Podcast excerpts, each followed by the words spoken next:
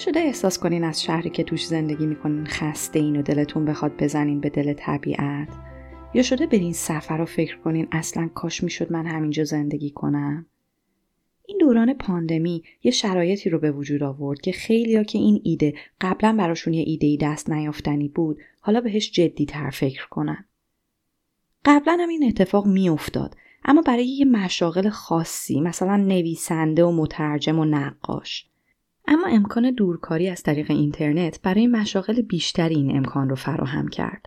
طبیعتا هرچی کشور از لحاظ تکنولوژی پیشرفته تر، امکان دورکاری آنلاین هم بیشتر. این امکان آنلاین کار کردن هم مزید بر علت شد. دیگه آدما دلیلی نداره که تو شهر شلوغ و آلودشون بمونن. این ماجرا خیلی سریع باعث شد تو خیلی از شهرهای بزرگ دنیا قیمت اجاره و خرید آپارتمانهای مرکز شهر به شدت بیاد پایین. مرکز شهرهای بزرگ دنیا از آدما خالی شدن. خیلیا که خانواده توی شهرستان داشتن جمع کردن و رفتن پیش خانواده هاشون. یا اگه ویلای خارج شهر داشتن از شهر زدن بیرون و رفتن اونجا و وضعیتی که فکر می‌کردن موقت باشه برای نزدیک به یک سال ادامه پیدا کرد. بعضی های دیگه هم اصلا خونهشون رو تو شهر فروختن و رفتن توی یه شهر کوچیک خوشاب و هواتر یه خونه ارزونتر گرفتن و اونجا موندنی شدن. من خودم هم که همیشه فکر می‌کردم آدم شهر بزرگ و شلوغم بعد از چند ماه که مجبور شدم از خونه کار کنم به این قضیه فکر کردم و راستش برای یه مدت از این ور کار کردم. جاهایی که از آدما به دور باشه و به طبیعت نزدیک. نرخ این مهاجرت از شهرهای بزرگ به روستاها و شهرهای کوچیک با توجه به تکنولوژی هایی که الان برای دورکاری داریم داره عجیب و غریب بالا میره. تو سی شبکه خبر کانادا چند روز پیش یه مصاحبه ای رو گوش می‌کردم با یه آژانس املاک با سابقه و بحث این بود که جوونا به طرز بی سابقه ای دارن خونه هاشون رو تو شهر میفروشن و میرن خارج شهر و تو روستاها زندگی می‌کنن. و اولین سوالی که از آژانس می‌پرسن اینه که سرعت اینترنت این منطقه برای دورکاری مناسب هست یا نه. اما حالا فکر کردین این مهاجرت شهریا به روستاها چه تأثیری روی اون روستاها داره؟ چجوری بافت این مناطق رو عوض می‌کنه و چجوری روی زندگی ساکنین محلی تاثیر می‌ذاره؟ به تهرانیایی فکر کنین که از شلوغی شهر فرار می‌کنن و میرن شمال ایران. اگه این آدما تصمیم بگیرن اونجا بمونن و از اونجا زندگی کنن این چه تأثیری روی شهرهای شمال ایران می‌ذاره؟ بحث این اپیزود همین ماجرای تاثیر مهاجرت شهری ها بابت دورکاری به روستاهاست.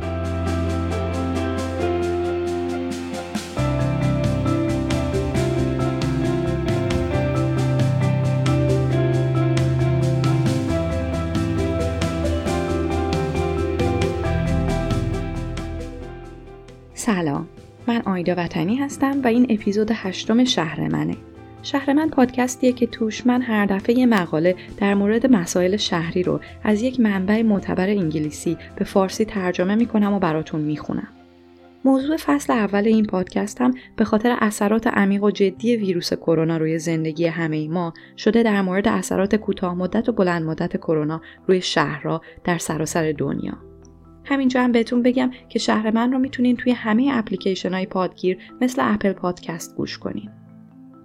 این اپیزود عموما بر پایه مقاله چاپ فوربس با عنوان چگونه دورکاری می‌تواند زندگی شهرهای کوچک را متحول کند. به قلم ادی گسکل چاپ 9 نوامبر 2020 19 آبان 99 اما من برای اینکه مطلب رو بهتر بفهمیم از منابعی که توی مقاله بهش اشاره شدم کمک گرفتم. خب با این مقدمه بریم سراغ مقاله.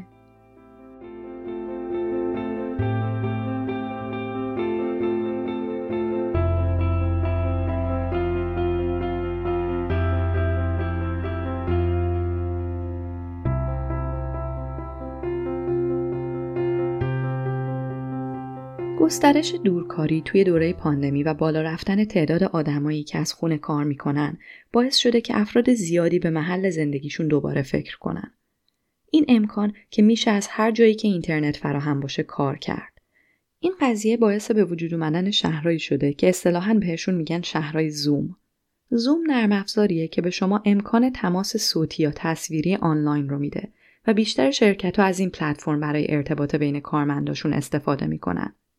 شهرهای زوم شهرهایی که توی این دوره با حجوم افراد غیر محلی مواجه شدن که دنبال یه جای آرومتر و با طبیعت زیباتر برای زندگی و کار از راه دور مواجه شدن. این روند قبل از دوره پاندمی هم در جریان بود اما با یه سرعت خیلی کمتر. اما محققا الان نگران این قضیه که انتقال سریع و برنامه ریزی نشده امکانات به این شهرهای کوچیک ممکنه اثرات مخربی روشون داشته باشه. این شهرها در خطر پدیده این که نویسنده مقاله بهش میگه خطر مرگ از عشق زیاد یعنی انقدر آدمای گریزون از زندگی شهری عاشق این شهرهای کوچیک میشن و انقدر بهشون هجوم می‌برن که اون شهر دیگه ماهیت خودش رو از دست میده. محققا اومدن 1200 از این شهر و روستاهای کوچیک محبوب برای دورکاری رو بررسی کردن و دیدن بعد چند ماه این روستاها با همون مسائلی روبرو شدن که مشکل شهرهای بزرگه مثلا ترافیک، آلودگی یا بالا رفتن هزینه مسکن. اینا مشکلاتی بوده که از قبل هم با امکان دورکاری افراد کم کم داشته ظهور می‌کرده اما انگار این دوره بابت حجم عظیم آدمایی که مجبور به کار کردن از خونه شدن سرعت و شدت این مشکلات رو زیاد کرده. محققا اومدن از مقامات مسئول توی این 1200 شهر و روستایی نظرسنجی کردند راجع به مشکلات و در مقابل امکاناتی که مهاجرت افراد غیر محلی با خودش به همراه داشته. 80 درصد مسئولین مشکل قیمت مسکن رو بزرگترین مسئله این پدیده عنوان کردند. افرادی که از شهر میان عموما توانایی مالی بالاتری برای تهیه مسکن نسبت به افراد محلی دارند. نتیجتا کم کم همه ترجیح میدن خونه هاشون رو به همین مهاجرین شهری بدن و اینطوری میشه که به تدریج قیمت اجاره و خرید خونه بالاتر و بالاتر میره و توان مالی افراد محلی هم برای تهیه مسکن کمتر و کمتر میشه. مسئله دیگه مشکل رفت و آمده. این شهرهای کوچیک که قبلا به ندرت ترافیک داشتن حالا با حجوم افراد با مشکل جدی شلوغی خیابونا مواجهن. اینا مشکلاتی هن که با جمعیت ثابت یه منطقه در ارتباطن نه جمعیت توریستی که ممکنه برای چند روز بیان و برن. مثلا شمال ایران رو تصور کنین که تو تعطیلی ها چقدر شلوغ میشه. حالا اگه یه تعداد زیادی از این مسافرات تصمیم بگیرن که برای چند ماه اونجا بمونن مشکل ترافیک موقت تبدیل میشه به یه مسئله بلند مدت جدی.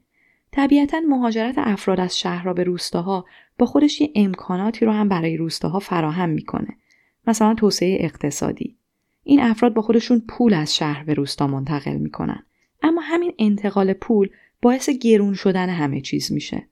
از کالا و خورد و خوراک روزانه بگیرین تا مسکن که صحبتش رو کردیم. در عین حال چون دستمزد و حقوق افراد محلی به سرعت بالا رفتن قیمت ها تغییر نمی‌کنه کم کم محلی ها توان مالی زندگی کردن توی روستاشون رو از دست میدن. و این خب خیلی اتفاق ناگواریه. Música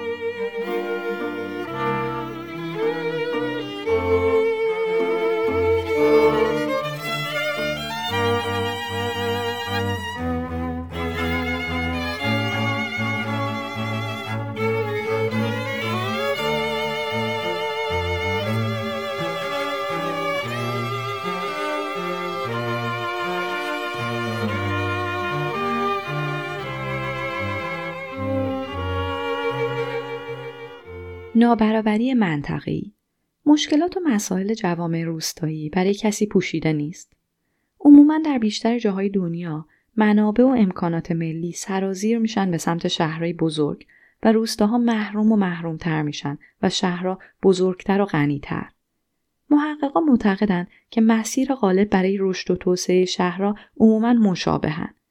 شهرها معمولا یه چرخه اجتماعی اقتصادی مشابه رو طی می‌کنن تا رشد کنند تنها تفاوت اشل و مقیاس رشد با توجه به اندازه شهره. شهرها مسیرهای موازی رو برای رشد طی می‌کنن و نتیجتا اختلافات در دسترسی به منابع و امکانات هم ثابت میمونه. این نابرابری بین مناطق مختلف تو بیشتر کشورهای دنیا وجود داره و برنامه های توسعه شهری هم کمکی به کم کردن این اختلاف و نابرابری نکرده. تو بیشتر این برنامه ها روستاهای کوچیک از قلم میافتند و امکانات متمرکز میشن توی شهرها و کم کم افراد جوان و تحصیل کرده از شهرهای کوچکتر میرن و با خودشون سرمایه مالی و انسانی رو هم از شهر و روستاشون می‌برن. این یه الگوییه که خب به وضوح ما تو کشور خودمون هم دیدیمش. اما حالا آیا این مهاجرت معکوس افرادی که امکان دورکاری دارن از شهر را به روستاها راه حل ماجراست؟ جواب منفیه. می‌دونین چرا؟ چون با اینکه این افراد با خودشون سرمایه به روستا منتقل می‌کنن اما چون زیر ساختای لازم برای رشد اون روستا توی دوره کوتاه وجود نداره و به دلایل دیگه که پیشتر راجبش حرف زدیم این اتفاق منجر به بهتر شدن وضع زندگی افراد محلی نمیشه. این اتفاقیه که تو خیلی از کشورهای آمریکای مرکزی داره میفته کشورهایی که آب و هوای خوب و منابع طبیعی زیادی دارن. خیلی از اروپا و آمریکای شمالی یا بعد از بازنشستگی یا برای دورکاری به این کشورها مهاجرت می‌کنن و میرن توی روستاها و شهرهای کوچیک ساکن میشن اما اختلافشون با توریستا اینه که این افراد باعث میشن بعد از یه مدت قیمت ها به خصوص قیمت مسکن اونقدر بالا بره که افراد محلی مجبور بشن روستاشون رو ترک کنن و به حاشیه رونده بشن و وضعیت زندگیشون از اونی که بوده هم سختتر بشه و اختلاف طبقاتی عمیقتر و عمیقتر بشه. Bye.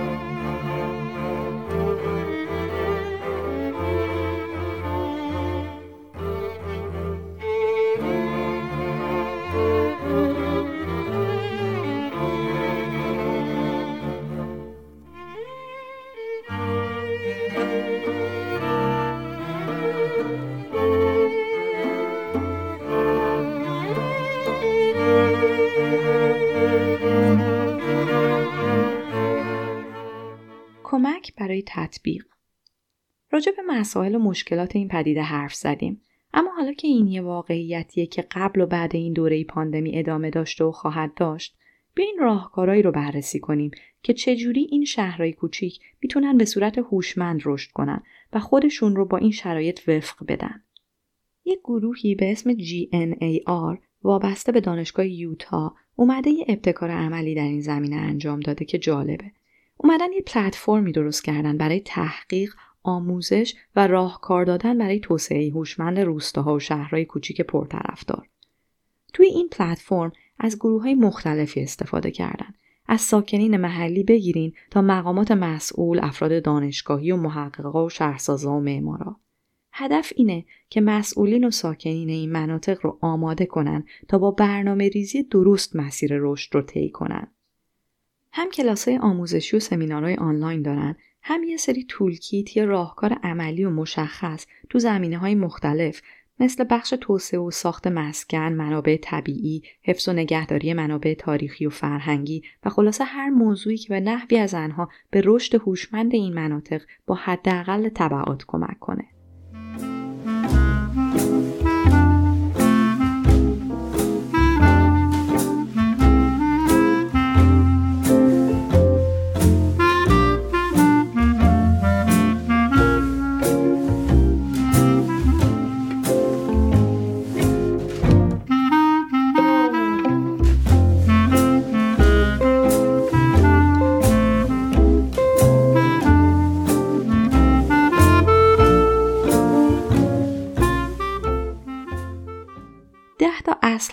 که محققا معتقدند که برای توسعه هوشمند ضروریه.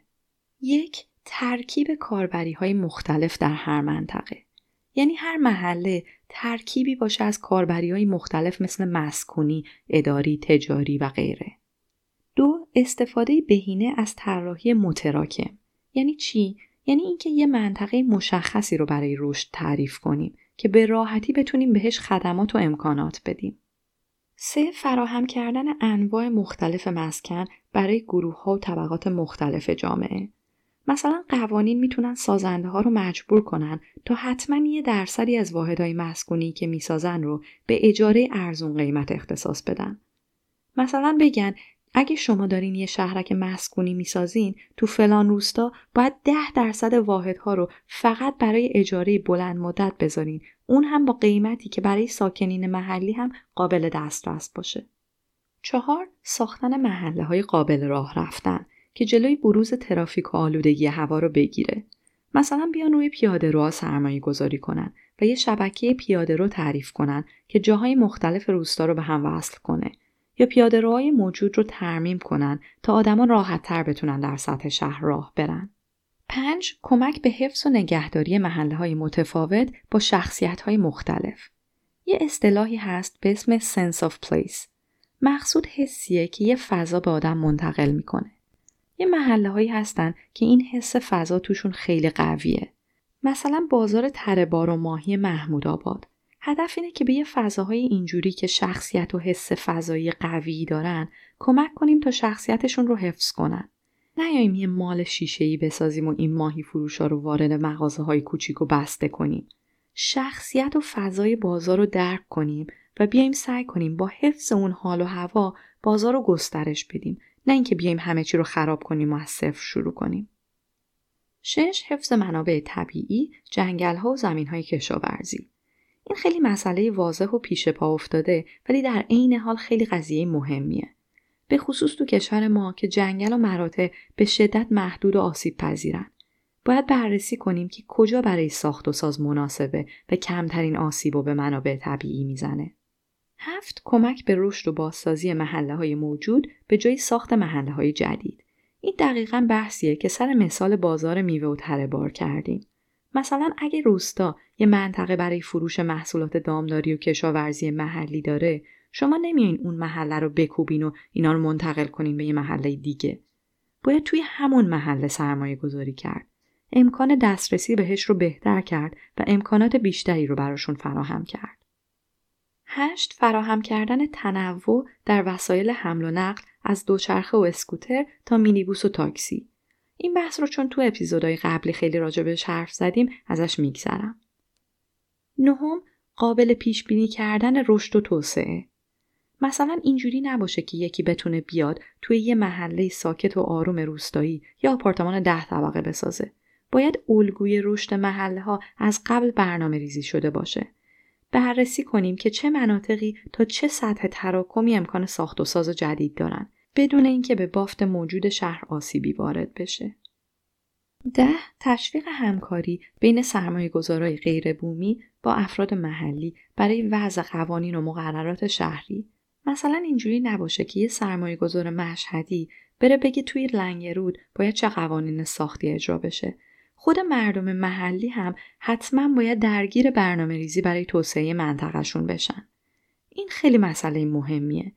من هر چقدرم که تحقیق کنم و ببینم و بخونم نمی‌تونم مسلط بشم به شیوه زندگی افراد محلی. پس به عنوان یه طراح یا برنامه ریز شهری باید از یه مشاور محلی تو تمام مراحل کار کنارم کمک بگیرم. این بحثیه که تو اپیزود پنجم هم راجبش حرف زدیم. نمیشه یه طرح جامعه رو من بشینم تو ذهنم برای یه شهر و روستایی کیلومترها دورتر طراحی کنم و بعد برم مثل کلاژ طرحم و بذارم وسط بافتی که داشته سالهای سال کار می‌کرده.